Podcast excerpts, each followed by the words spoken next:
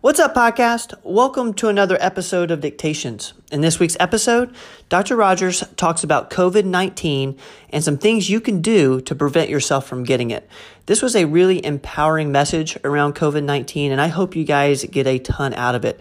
Uh, more importantly, I hope it's things that you can take home and, and implement today uh, to help prevent yourself from getting it and thus stop the spread of this terrible disease. Um, so, without further ado, here's Dr. Rogers talking about COVID 19 and some things you can do to prevent yourself from getting it.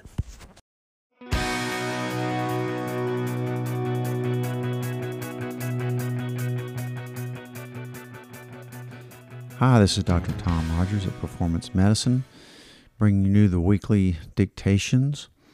Um, we need to talk about the COVID 19 again, of course. That's all that anybody's thinking about right now, so I think we need to talk about it.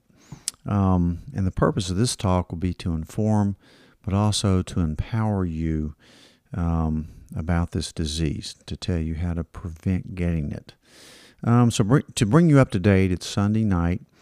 Um, there's been 721,000 uh, reported cases of COVID 19 worldwide. The U.S. just overtook the most reported um, cases in the world at over 100,000. Um, globally, we've lost 33,000 people from this disease. Uh, 10,000 of those are from Italy alone. In the U.S., we've had 1,600 deaths. And um, I want to talk about um, a uh, video. I've been researching this thing, of course, for the last three weeks and following it very closely. And there was a great video by uh, Dr. David Price. He's a, uh, an intensivist at Cornell University Hospital. So he is in the thick of things, has seen more cases than anybody practically out there. I mean, the whole hospital just takes care of uh, COVID 19 patients, so very um, on top of it. Um, the thing I want to empower you about this disease is that I don't want you to be scared about it. Um, it is very serious um, but there are things you can do to avoid it. And if you can get it, you got to realize it's usually a very mild flu like illness. But for some people, even young people, can, you can get bad pneumonia and end up on a ventilator. That's rare. Um, usually, the people that, that get this are immunocompromised and have had pre existing diseases. Um, so, how does this disease start? Fever, cough, and sore throat.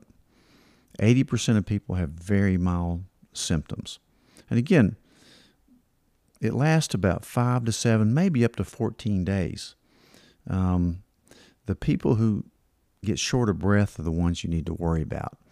Um, one thing we have to realize is that this disease is in every community in the United States right now. You know, you follow the reported cases in your particular city or county, but um, every community has this in it right now, and it will get worse. Um, but if you do these things, we're learning so much about this disease. And one way we're really fortunate in that we can learn from Italy and um, South Korea and China and other countries that this is spread three, four, six weeks ago. Um, were we a little slow on the draw? Probably. Probably not. weren't ready for it. Um, but the thing you got to realize is that um, how do you get this disease, and what you what can you do to prevent it? For most people, it's not being around somebody um, that's going to get that's going to cough on you and give this to you. It's really you have to have sustained contact with somebody who has it. And remember, not everybody has symptoms. Um, you you can be shedding this virus for one to two days before you get sick. So a lot of people do have it that don't know about it. a lot of people have such a mild illness they never realize they had it. In fact, most people did um, and will. Um, but the thing you have to realize it, is that you have to get this disease basically by something gets on your hands and you put it in your face. Um, so that's the main thing you have to remember from this whole thing is that it's going to if you get it, it's going to be something most likely your fault because you got it on your hands. Either you touched something that had it on it, like a doorknob in a grocery store or, or something, or you shook somebody's hand who doesn't have symptoms yet. Um, two days later, they get the symptoms and you could get it. So all you've got to do really is be a, a hand Nazi, is what I call it. Do you know you have to use Purell or wash your hands, you know, all the time especially if you're touching something. And then you got to remember, do not touch your face because that's way you get it. If it gets on your hands, you put your hands to your mouth or your nose, your eyes, and that's how you get it. So if you don't do that, you will not get this disease.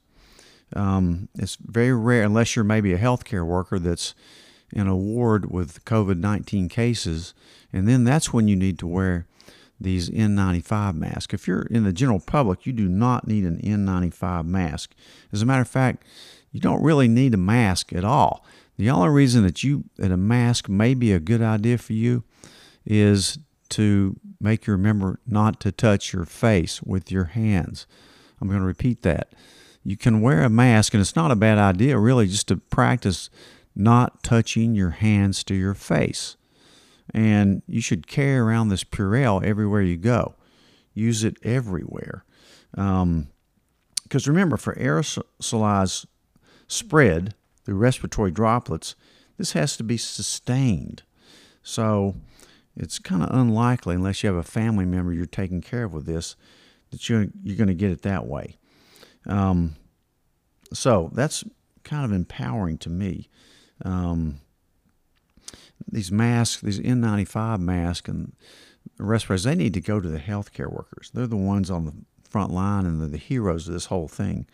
Um, so, and anybody can make your mask at home. You don't have to have a medical mask. You do need to keep your social distance. You know, shrink your social circle right now. It's just a smart thing to do.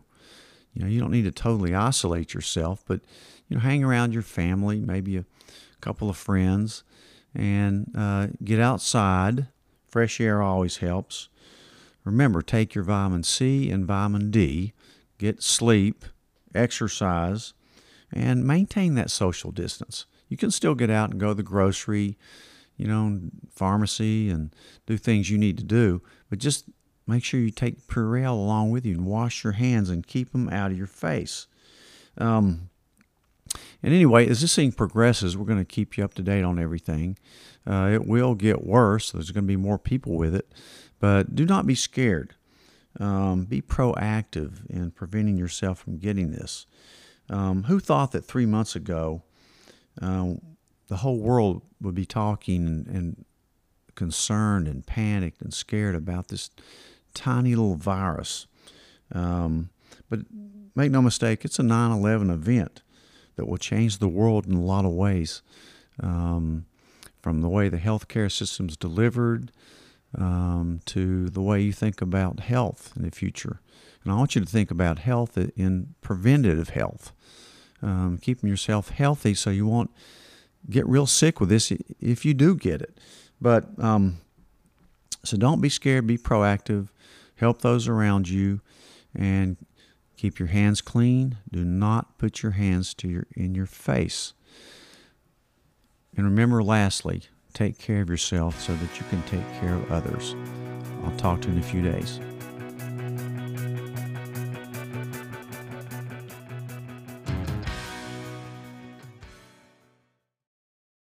Thanks, guys, for listening to this episode of the podcast. Uh, please share the podcast with your friends. And if you haven't subscribed yet, please subscribe. Uh, we will see you guys next time.